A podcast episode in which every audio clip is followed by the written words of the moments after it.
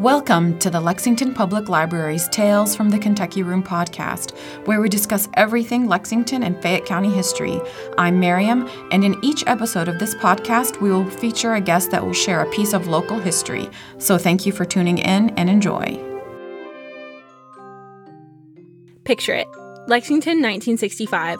The Cold War is at its height. The threat of atomic warfare has been looming for nearly two decades, inspiring headlines like If an A bomb fell at Main and Lime in the 1950 Lexington Leader, and 92 physicians told of A attack problems in the 1951 Lexington Herald. In the mid 1960s, the Offices of Civil Defense and Stanford Research Institute funded a pilot program for planning nuclear fallout shelters to maximize survivability in the event of atomic attack.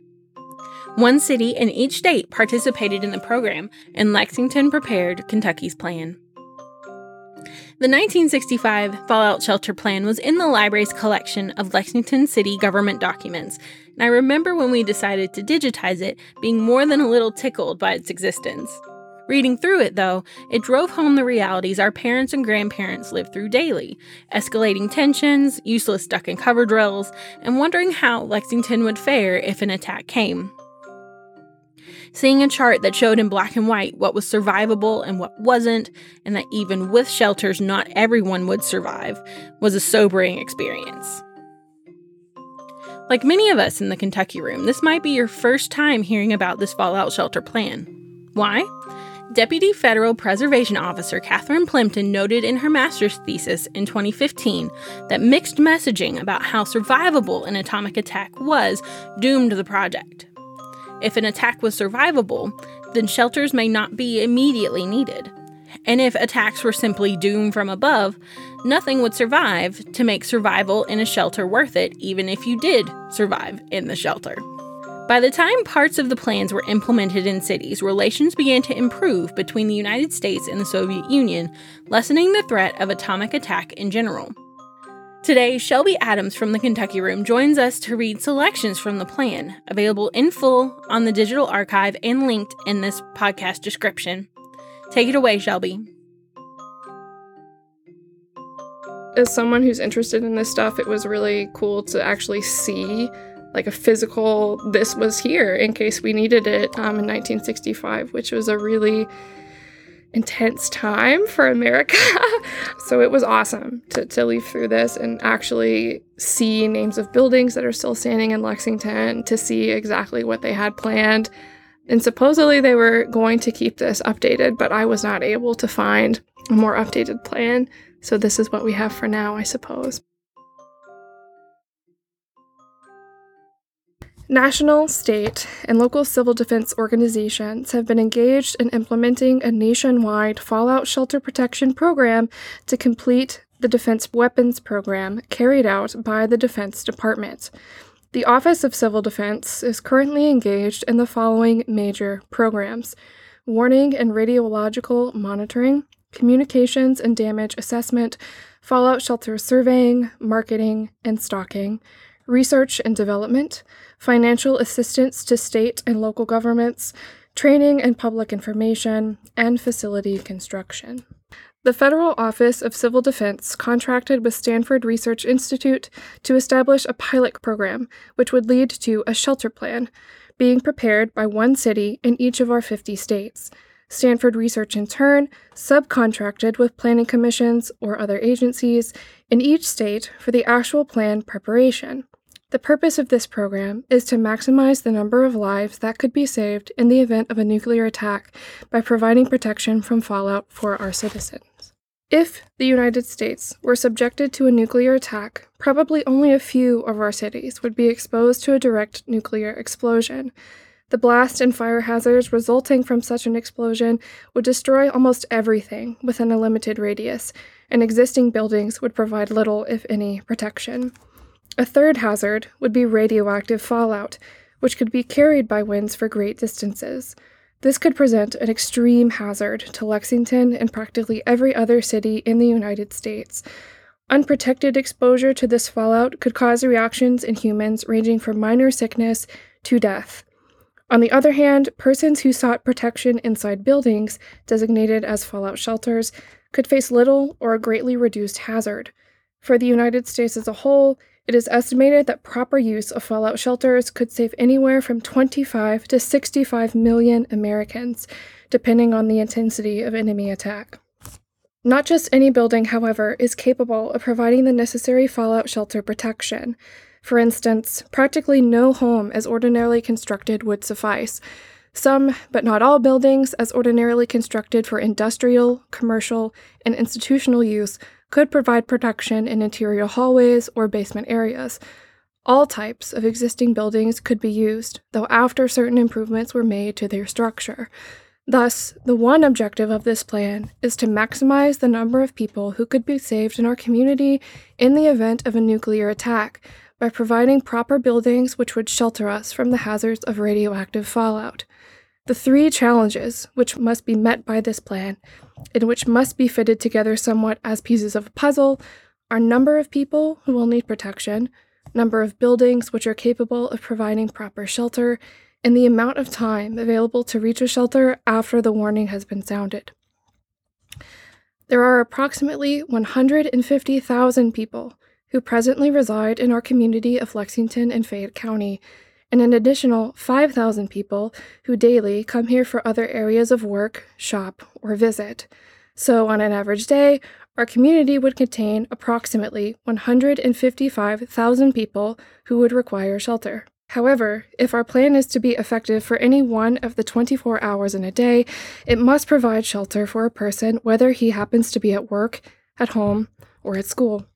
This means that many people should have space reserved for them when they are at work, a different space when they are at home, and even a third space when they are at school. In order to account for this doubling or tripling of protection for one person, we need not just 155,000 shelter spaces, but approximately 200,000 spaces.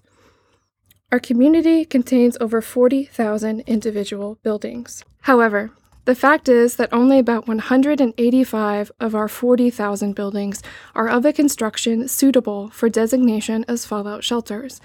These buildings are capable of reducing the effect of fallout to at least 140th of its intensity outside the building, and furthermore, these 185 buildings do not contain the 200,000 public shelter spaces we need. Rather, they contain less than 140,000 spaces, which means that 60,000 of our maximum population must provide their own private shelter. The amount of time that our citizens would have to reach shelter would depend on how long it requires the winds to carry the radioactive fallout 80 miles to Lexington. The plan assumes the 80 miles from Lexington is the city of Cincinnati. For purposes of this plan, the amount of time available for reaching a fallout shelter was estimated at two hours. However, since most people would require some time to get ready before leaving the shelter, shelters which are stocked by civil defense would contain only drinking water, crackers, and hard candy for food, first aid supplies, and Geiger counters. Thus, families should try to carry blankets and some other conveniences from home to their shelter. Additional time also would be required for standing in line to enter a shelter. Thus, it is safe to assume that only 70 to 80 minutes will be available for actual travel time to a shelter. It was decided that citizens of Lexington would have either 70 to 80 minutes of travel time to actually reach a public shelter, assuming that a warning would reach us at least by the time of the actual explosion. The basis for this decision is shown below. What is the estimated amount of time it would take the fallout to reach Lexington? Approximately two hours. How much time would be needed for people to get ready? 20 minutes of walking, 20 minutes of driving. If driving, how much time needed to park a car in an assembly area? 10 minutes. How much time needed for waiting in line at a shelter or moving to another shelter? 20 minutes of walking and 20 minutes of driving. How much time left for actual travel time to a shelter? 80 minutes if walking, 70 minutes if driving. A great deal of planning will also be necessary to ensure orderly movement of persons once they reach a building which provides shelter space. This ushering of people to the proper space within a building may be too difficult where only a hundred or so spaces are involved, but those buildings, such as UK Medical Center, which contains several thousand spaces, will require a very sophisticated, pre arranged procedure to ensure that all persons reach a space within a two hour time period. The distance that a person could safely travel in this time would be about four miles if walking, and possibly 20 miles if driving. Inside the Beltline or New Circle Road, only emergency vehicles will be permitted, so these people must depend on walking. Outside the Beltline, people will be permitted to drive to their shelter. The forms of travel considered were by bus, auto, bicycles, and walking. The most flexible means would be walking, which also happens to be the slowest.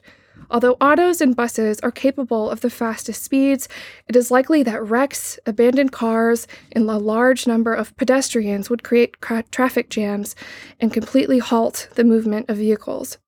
Inside New Circle Road, the only vehicular travel permitted will be that of police, fire, ambulance, persons traveling to the public health hospital, and other emergency vehicles, plus any buses serving special institutional populations and given permission by the local civil defense agency. Thus, the challenge we must meet for today, 1965, is that of devising a plan which will permit 140,000 people to reach 185 buildings within 70 to 80 minutes, and most of these people will have to walk a distance no greater than four miles.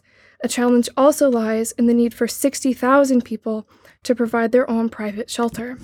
In order to allocate the maximum population of 200,000 people to 140,000 shelter spaces in our 185 buildings, which can provide at least minimum protection from fallout, it was necessary to give special consideration to the fact that these people and buildings were spread out over the 283 square miles of Fayette County.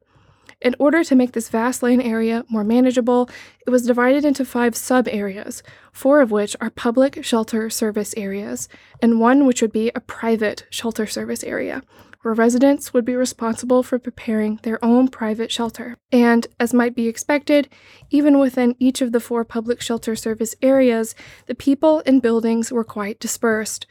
However, in each public service area, there was a dedicated concentration of shelter space in a particular section, and the location of such concentrations was used as a basis for naming each public shelter service area. Thus, the four were named the Downtown Service Area, the University of Kentucky Service Area, the U.S. Public Health Hospital Service Area, and the VA Hospital Service Area. The area having no public shelter is called the Private Shelter Area. The downtown public shelter service area contains approximately 35,000 shelter spaces to accommodate about 35,000 people who might be in this area during any portion of the average day or night. Dispersed throughout this shelter area are 86 buildings or facilities in nine locations which provide shelter spaces. The majority of these buildings, however, are located in what actually is downtown Lexington, around Phoenix Hotel, the county courthouse, the post office, and the YMCA. And altogether, these buildings provide about 28,000 of the 35,000 shelter spaces available to this entire service area. The University of Kentucky Public Shelter Service Area contains approximately 67,000 shelter spaces to accommodate over 67,000 people who might be in this area during any portion of the average day or night. Dispersed throughout this area are 66 buildings or facilities and 26 shelter groups, which provide shelter spaces. The majority of these buildings, however, are located in UK or in nearby buildings like the Good Samaritan Hospital, College of the Bible, the UK campus, Columbia Avenue, Clifton Avenue, Cooperstown, and UK Medical Center. And altogether, these buildings account for over 55,000 of the 67,000 shelter spaces available in this entire service area. The VA Hospital Public Shelter Service Area contains approximately 22,000 public shelter spaces to accommodate a little over 22,500 people. The 22,000 shelter spaces are dispersed throughout this area in 22 buildings located in six groupings. The majority of these spaces are located at the Veterans Administration Hospital. The remaining 12 facilities, which provide about 10,000 public shelter spaces, are located along Old Frankfort Pike and New Circle Road. All of the people in this service area will be within four miles of public shelter. The Public Shelter Service Area contains approximately 14,200 spaces and eight facilities to house an equal number of people.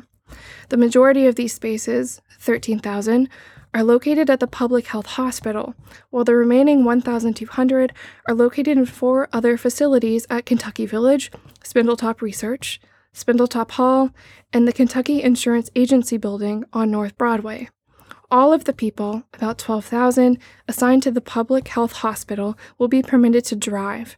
This is the only area where driving is permitted. The private shelter service area serves approximately 60,000 of our maximum population, and they would have no public shelter space available to them. The persons in this area must provide their own shelter for protection from radioactive fallout. Plan books, which show how home shelters can be prepared in a basement or other spaces, can and should be secured from the local civil defense agency in order that all persons in the unsheltered area can proceed to provide their own protection. The shelter plan will become meaningful to the community only if it is implemented, and by the same token, can only be implemented if it is adapted by and understood by the community. In order to provide each and every person in the community with full information on the plan, several different techniques and methods will have to be used in preparing graphic information for use, distributing information to the public, and explaining the information to the public. As for preparing graphic information for use, three items will be developed. One will be the 400 copies of this full plan report. The second will be a single sheet public information map containing instructions sufficient to enable any person to determine the location of his assigned shelter. Approximately 60,000 copies will be needed to ensure that each family business, establishment, and any other location that could contain people would receive printed instructions. The third item would be needed for speeches and presentations to groups and would include a series of 35 millimeter colored slides and a series of maps mounted on an illustration board.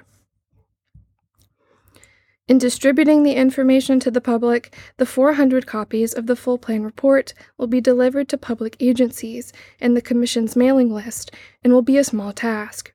Distribution of the 6,000 public information maps will have a much more formidable task handled by having a local commercial address firm prepare addresses and entering them at the post office as bulk mail. The post office will then deliver them to each address. In explaining the information to the public, the first step should be a highly publicized television program occurring within one week of the delivery to the homes of the public information map. This should be followed by individual contacts, whereby any citizen could secure a personal explanation by contacting any one of several prepared public agencies, by group contact, whereby the Planning Commission and Civil Defense Agency would take the initiative in making presentations to various community groups, and by individual and group contact through the use of programs on television and radio and articles in the local newspaper. The purpose of this chapter, A Plan for Today, is to enable our community pre- to be prepared for such an unpleasant eventuality by describing for each citizen exactly what should be done to secure the maximum protection from the dangers of radioactive fallout. When 150,000 people are urged to hurriedly walk four miles to a certain building and then spend a few days inside such building under what may be rather primitive conditions, eating only a few crackers and hard candy, for instance. It is important that each person understand the nature of the hazard which calls for such strong protective measures. An atomic explosion, the first hazard, would come from the searing heat of the fireball. With a 5 megaton bomb, the resulting fireball hazard could cause fatal or severe human burns and set fire to combustible material as far away as 12 to 15 miles. The second hazard from an atomic bomb explosion would be the blast wave, occurring 20 seconds to a few minutes after the fireball. The blast wave travels at the speed of sound, about one mile in five seconds, and has the force, even at a distance of 10 miles from ground zero, to toss a person around like a toy doll. Within the 10 mile radius, blast damage to people and buildings would range from total destruction within one mile to light damage at 10 miles. Atomic bombs can be exploded in the air or on the surface of the ground, resulting in different effects. An airburst, for instance, will create greater fire and blast hazard, but less fallout hazard than a ground burst. Since a surface burst would create more widespread damage via fallout, this plan assumes a surface rather than an airburst. The third hazard is that of radioactive fallout, and this is the hazard that poses the greatest risk to Lexington and the majority of the other communities within the United States. An exploding atomic bomb will raise large clouds of debris into the air, consisting of dirt or other material particles, and such particles then would become radioactive through the effects of the bomb. These radioactive particles of dust or fallout are small enough to be carried by the wind for such distances as to make almost all of the United States vulnerable to its potentially deathly effects. Thus, cities may be exposed to fireball, blast wave, or fallout hazards. This plan is directed towards providing protection from the fallout hazard for the Lexington community.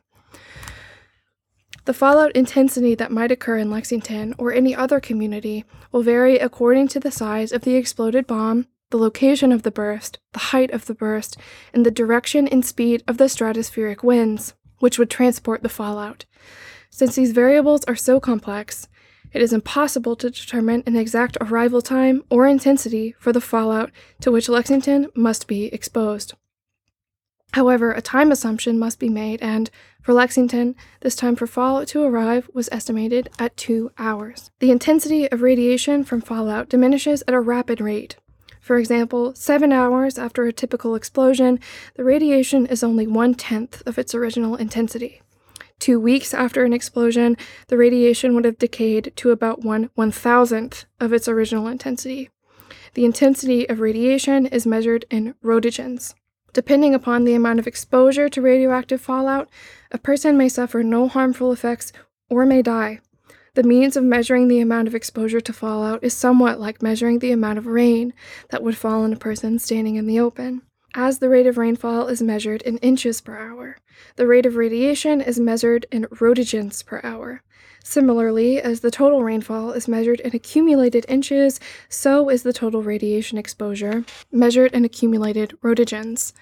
Thus, the amount of rain that would fall on a person caught out in the open would depend upon the rate of rainfall and the amount of time he had to stay exposed. With fallout, the case would be the same. That is, the amount of radiation falling on a person caught in the open would depend upon the rate of radiation and the amount of time he had to stay exposed. To a certain extent, buildings can protect people from radioactive fallout in the same manner as they provide shelter from rain. The extent of the radiation protection, however, will depend upon the mass of the building, since radiation, unlike rain, can quickly penetrate certain building materials. For instance, a home as normally built would offer very little protection from fallout since its mass and window openings would not be sufficient to halt radiation penetration whereas it would require 60 inches of solid wood wall to reduce radiation to one one hundredth of the outside intensity, only 15 inches of concrete or 2 feet of dirt would accomplish the same protection. This illustrates why so few of the 40,000 buildings in our community are suitable as fallout shelters. All buildings in our community which were considered likely to afford protection, were surveyed in 1962 and ranked into one of eight categories according to the degree of protection they provided. For instance, a Category 2 protection level protects somebody from radiation from 1 40th to 1 70th the intensity. A Category 8, the highest category available, offers protection 1 1000th of the radiation intensity of outside. In deciding what buildings would be used to offer proper protection from fallout, five factors had to be considered the protection category of a building, the space needed per person, and the minimum number of shelter space that should be in a building, the use of unmarked shelters, and the maximum use of public shelters. Thus, the decision on acceptable shelter space where that only Category 2 through Category 8 space would be used, each person should have 8 square feet or 500 cubic feet of space. A building should contain at least 10 spaces. Unmarked shelter space would be used if it met other criteria, and public shelter space was to be preferred over private space. Of the more than 40,000 buildings in our community, only 185, located in 46 groups, met an established criteria. These 46 groups are graphically shown on illustration 1.3 in terms of capacity and listed by name in Appendix C. The physical characteristics of our land play two corollary roles in determining the effectiveness of a fallout shelter plan physical barriers, which might impede the travel of people to shelters, the subsurface conditions, which would impede the construction of underground and below grade shelters.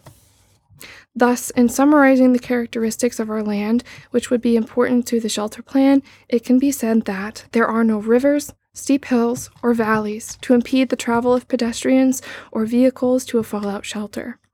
Although some sections have underground rock too close to the land surface for constructing shelters, most areas have sufficient soil depth for any such underground construction. Underground shelters should be constructed with special precautions to make them watertight to ensure that groundwater will not infiltrate. As our population increases or shifts, and as new buildings are constructed, or old ones demolished, or as other changes occur, some of the plan proposals will become outdated. Thus, the plan must be updated to stay abreast of these changes if it is to be of maximum value to our community. Also, the decisions of the Plan for Tomorrow 1970 must be closely followed if the present deficit of spaces is to be overcome and if the spaces for future new populations are to be found. To ensure the proper updating of the plan, an annual meeting of several public agencies should be held to review activity of the past year.